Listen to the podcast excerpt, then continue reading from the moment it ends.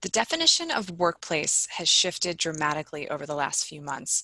Once a physical location where we could gather together each and every day to collaborate with colleagues, sip coffee in the break room, call clients, and perform deep work, today's workplace, and I'm using air quotes here, has become more of a concept than a tangible location.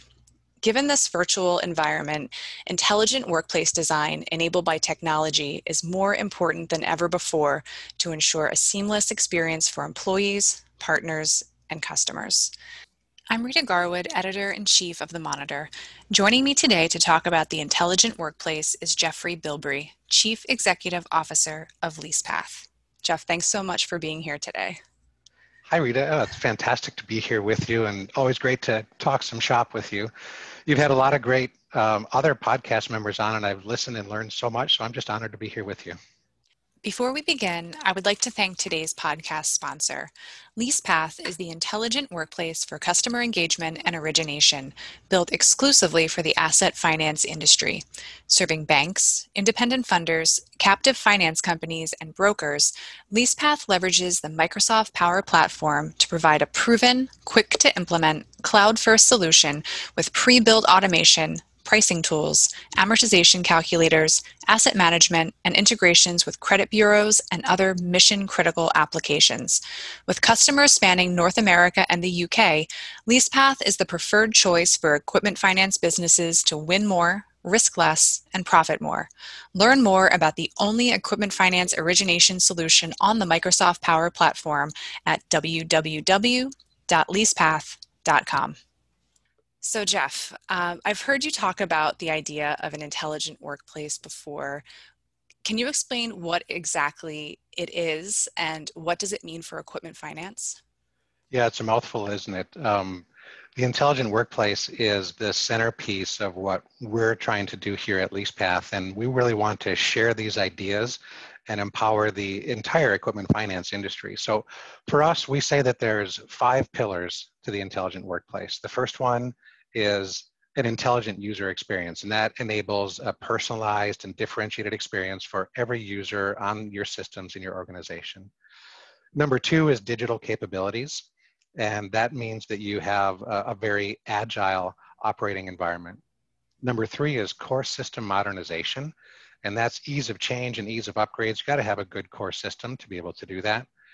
That also leads to a modern data estate. That's number 4, which means that your data is not locked in silos and you've got good access for other tools to use that data and to have business intelligence on that data.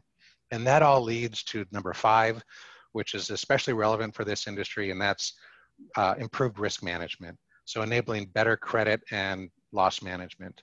So when we think of those 5 pillars of the intelligent workplace, and we bring that to equipment finance, and we look at the systems that we have in equipment finance, there's a lot of really good systems out there. They're rich, they're robust, and they've been around for a long time, but that also means they're old and aged and rigid. And rigid is the opposite of the agility that we're searching for. So we want to bring new tools and bring awareness of new tools so that our customers can engage and have profitable operations in one unified system. And that becomes the principal enabler for everyone to be able to compete in the new digital finance economy. If we think of intelligent workplace and how that removes constraints of systems and enables us to adapt quickly, and we don't have to go to multiple systems to get information because it's all brought together in a unified interface, you know, that's the kind of thinking that we want to share and that we want everyone to be able to have. And conversely, you know, with those rigid systems, and then we look at the intelligent workplace probably best summarized as natural business thinking that is supported by great technology and not the other way around.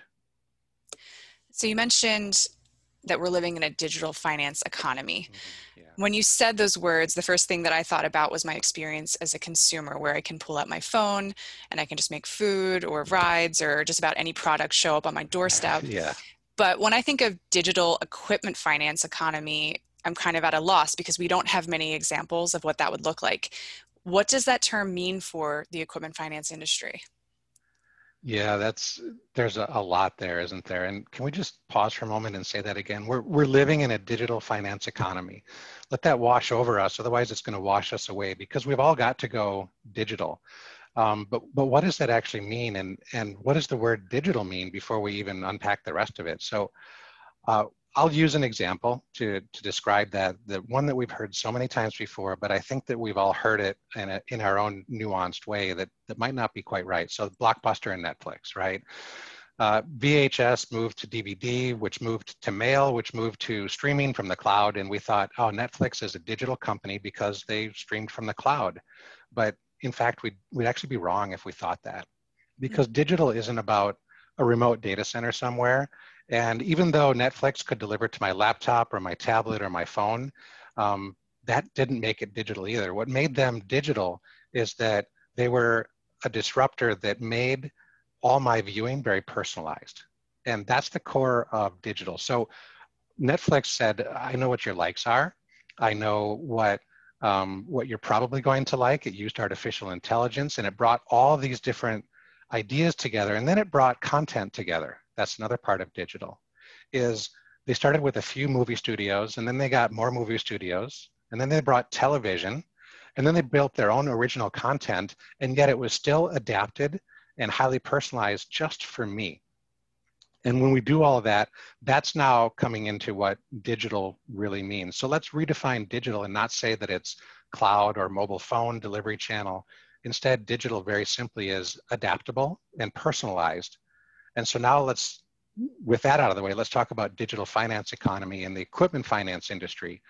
And I would say that there's more nuance to it even still. And I'd say the first one is relationship insights with a good CRM system. I think most people are trying to do that today, and that's fantastic. But you need to have ongoing value from your core system, and a system that can adapt quickly and constantly evolve. The third one is very much what we heard about the Netflix story, which is anytime, anywhere, real time, via a good cloud infrastructure. That's really important. And then the last part is, again, this idea of the intelligent workplace, making every interaction highly personalized and situationally relevant. Those are what brings us to the digital finance economy for equipment finance. It's interesting. So when I hear the words intelligent workplace, the first thing that comes to mind for me is how it will empower employees, because you're talking about a workplace, but how will that benefit customers?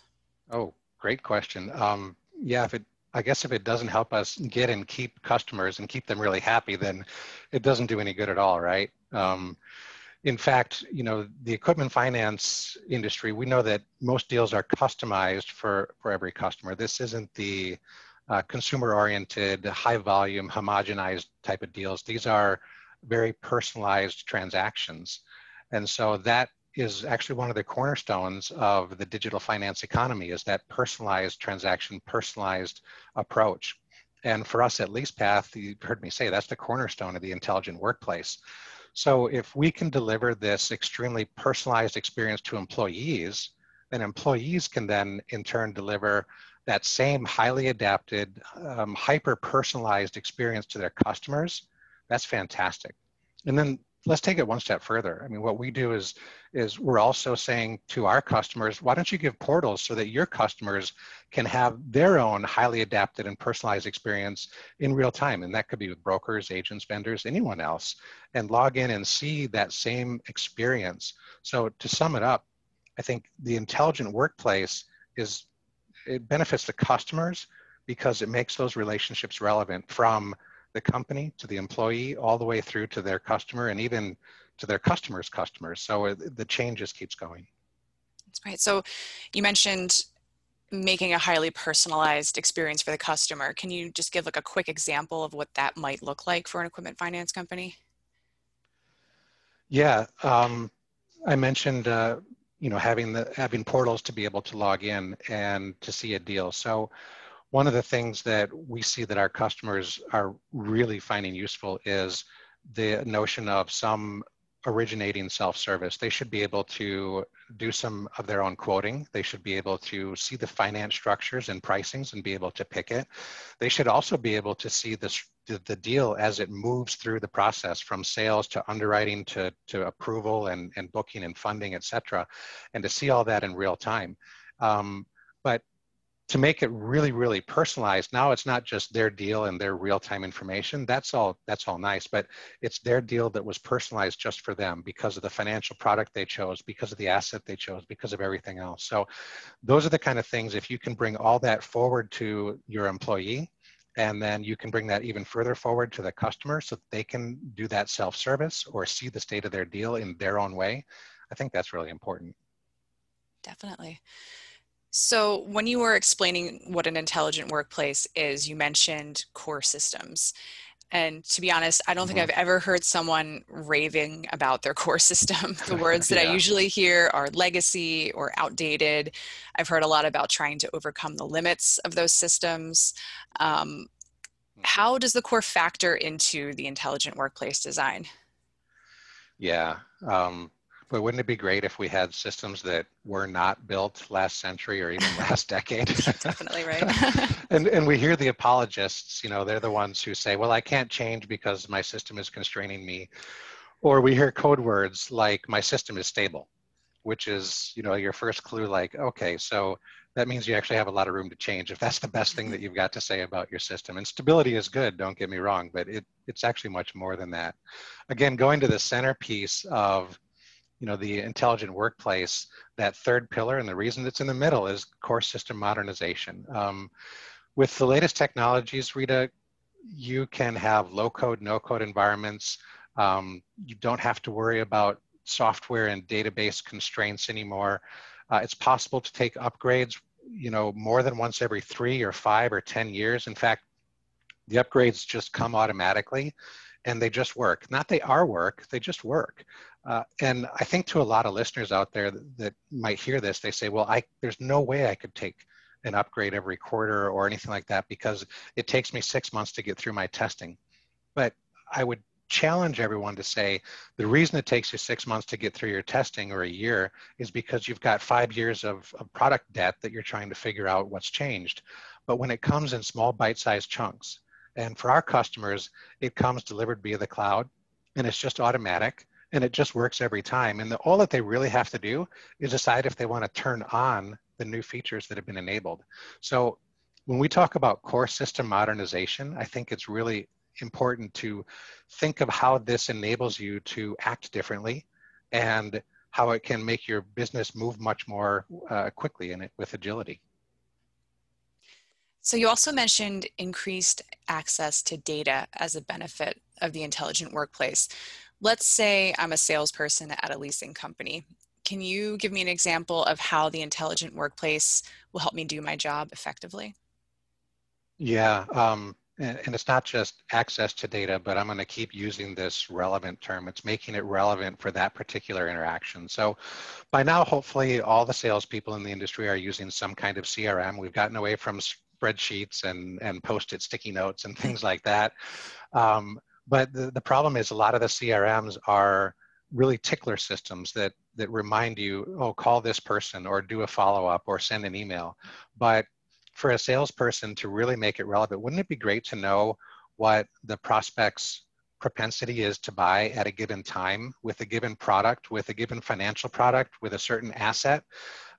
It'd be great if you knew all that. And that data probably lives somewhere in other systems to help you figure that out. Well, we want to bring that data forward so that the salesperson is enabled to really understand which customer is probably going to make a decision and what the buying triggers are. So that's the first part. But think of it as the salesperson goes through the rest of the process. Now, eventually the salesperson has to swivel their chair. They've been facing the customer, but eventually they swivel their chair and they have to face underwriting. And we hear the stories of salespeople being very frustrated because, well, I threw it over the wall and underwriting threw it back at me. And that process can go back and forth for a while, but wouldn't it be great if you had an intelligent system that would know automatically what data has to be present before it goes to underwriting? Because underwriting is, in fact, your most expensive resource in this business process chain. And I've heard, Rita, on some of your other podcasts, how the volumes have gone up so much and yet you know, we're trying to do more and more of this manual underwriting, and salespeople just throw it over the wall. So an intelligent system should be able to say, I know for this customer in this region with this financial product and this financial price quote, with this asset, exactly what I'm going to need. I need additional guarantor forms. I need some additional balance sheet and income statement information to do financial spreading. And the intelligence system, before you ever give it to underwriting, is telling sales and even telling the customer via their own portal, hey, I need this information. And so now the salesperson is enabled with the right information and the right prospects, but they're also enabled to make the deal flow a lot faster because they know what information is going to be required for that particular deal. So when you make data relevant to the interaction, you actually make the relationship relevant between the sales and the prospect. And I think that's how the intelligent workplace can help sales. So on the topic of underwriting, let's say that the salesperson collects all of this data, all of the information, and hands it off to underwriting. Just that manual underwriting process can take a lot of time usually. Can the intelligent workplace system streamline that decisioning process at all? Yeah, we really think that it can, and it should. The fifth pillar, by the way, remember the fifth pillar of the intelligent workplace is risk management. So we take that example like of that salesperson that just turned toward underwriting, and now the deal is there with underwriting, and companies have a lot of choices to make at this point. How much risk are they willing to take? How profitable is the deal? How important is the relationship historically with that particular buyer? And one of the big ones that we hear more and more today, again, I heard these on your podcasts, we're seeing volumes go up 2, 3, 4, 5 times in terms of credit applications. And yet we're hearing that funders are turning the dial back toward manual to deal with the effects of COVID. Well, that's just a paradox to increase the volume and go more manual. And it doesn't scale very well, does it? And so I think it's because up until this point, companies have looked at this as a binary choice. It's either manual or it's automated. And in reality, with an intelligent workplace solution, you should be able to turn that dial from 0 to 100 and then back somewhere in the middle whenever you want. And we're working with our customers to figure out what that more nuanced control can look like. So to us, intelligent workplace means getting the right data. You've heard me say that, and making it relevant. But it means, you know, for what we do, we're asynchronously going off and gathering credit information. We're pulling back other financial information from the ERP and other systems and bringing that forward for credit to look at. We're assembling payment histories and everything else so that credit can look at that. KYCs and AMLs are happening automatically at the same time, so that's all been going on. And then it's not just that information, but of course credit is going to ultimately make a decision based on yields, based on residual value hurdles, based on depreciation curves. So what if all of that was brought together seamlessly, easily, and presented to you in a pleasing visual manner? And so now, is that manual anymore? Or how much of that is automated, right? And so we all wanna blur that line a little bit of what's manual and automated, because so much of the work is happening. Again, the intelligent workplace should be giving you the ability to turn that dial and know what you want to have to do your underwriting. And here's the best outcome is when you're entire underwriting department is using the skills of your best underwriter for every single deal, that's the outcome that you should have. And whether it's automated or manual is almost irrelevant when you have all the information present to make that choice. And by the way, we can turn the dial to full automation if anyone ever wants, but most people turn it back a little bit so they can look at it. So you mentioned that cloud architecture is a must when it comes to intelligent workplace design. There are a variety of cloud options out there. There's so many. Why did LeasePath choose to partner with Microsoft versus AWS or Google Cloud? Oh boy, how much time do we have here? Because this is one of those that really gets me going. And I really have to say at LeasePath, we always try to define first what is cloud, because a lot of people think that cloud means that you have a system that's no longer in your data center, it's just hosted by somebody else. And that's actually not cloud. That's just old school ASP, application service provider, or application hosting. And when we think of cloud, we think of the true cloud environment, which is the elasticity and the reliability of the cloud, the redundancy and the security of the cloud, and the ease of use of cloud applications. So all of that being said, of what is the true cloud? Yeah, Google, AWS, Microsoft, and a lot of others, they all have really great clouds, but it's only great if you've built a system for the cloud. And that's what we did. So when we see a lot of systems out there that have moved toward, they say that it's cloud, and I'm not saying anything bad of any other system, but just be aware of what it means to be in the cloud versus what it means to be just hosted somewhere on the cloud. When we started LeasePath, it was an intentional decision. We defined that we were going to be a cloud-first solution. And I would encourage listeners, go look up what does cloud first means. You can Bing it or Google it.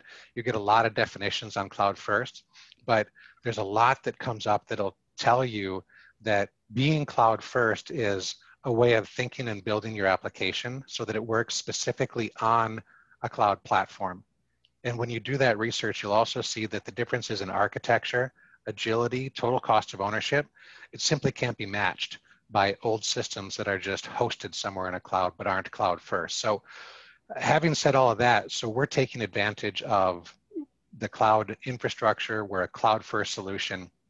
And then finally, Microsoft. So now I'm gonna answer your question, Rita, of why Microsoft? Because Microsoft has the Microsoft Dynamics and the Power Platform, which is actually another business application layer on top of their Microsoft Azure cloud. So you don't just get the great Azure cloud or the cloud infrastructure, but you get this business application layer.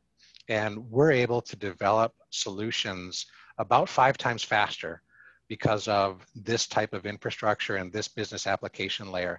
And it's really fantastic. So instead of managing servers and hardware and memory and disks and all this kind of stuff, that's all gone. We don't even think about it. All we're doing is developing great content in the solution, and Microsoft enables us to do that. And oh, by the way, because it's all wrapped up in this Microsoft business application layer, we have access to their AI frameworks, business intelligence frameworks, virtual chatbot frameworks, robotic process automation frameworks, blockchain. It's all actually built into the platform, and all we're doing is leveraging and turning these things on. So the Microsoft cloud has been really, really fantastic and a game changer for us. They're gaining a lot of momentum in the industry. And I think that, you know, we're in the right place at the right time with it.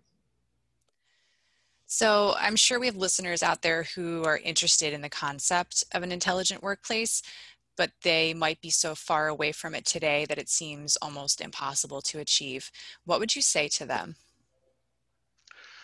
Yeah, that's a great follow-up question, because I kind of went down this rabbit hole of the complexities of what is cloud and infrastructure. And by now it probably seems very daunting to everyone who might be listening to this. And how do you get on this fantastic business cloud and get the intelligent workplace if you have regular old software? I'm here to tell you that it's really not that hard, and it's not the case that you can't ever make the leap to get there. In fact, it's easier today than it ever has been to modernize your core system, to embrace the digital technologies, to move into the digital finance economy. The idea of having core system modernization, a modern data estate, don't be, you know, put off by the words. These are the terminologies, but modern data estate just means you have easy access to your data. All this is just something that you're going to get when you start to upgrade your solutions to migrate to brand new technology. So it's not that hard. And as a matter of fact, I mean, for us, for example, we can do system implementations incredibly fast. It's because, again, we're not doing all the hard work of the infrastructure and software and database management. We're just focused on the business functionality and enabling our customers. So what would I say to folks is it's not that hard. And again, we're here talking about the intelligent workplace because we want to share that concept. It's not just about LeasePath, but we're sharing that concept because we think everyone needs to move in this direction. So for anyone that wants to just talk about it and wax philosophical about what that means, I'd be happy to talk to anybody about this even further. Not a sales pitch at all, but just talking about how we get there, how we move to this intelligent workplace and get some of the core system modernization, because there's some really, really good stuff out there. So I hope that we all can embrace it, and I hope that we all move successfully into this new digital finance economy. So Jeff, we are nearing the end of our time together. Sure. Any final thoughts?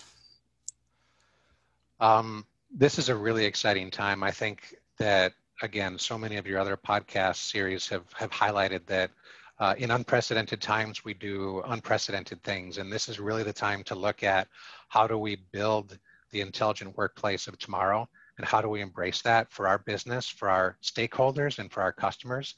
So I just hope that, you know, we're learning a lot during this time, and the fact that, you know, we see so much change happening is very exciting. So I'm excited. I hope everyone else is excited about it too.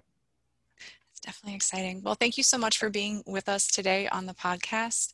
And thanks to everybody listening out there. Enjoy the rest of your day. Thanks, Rita.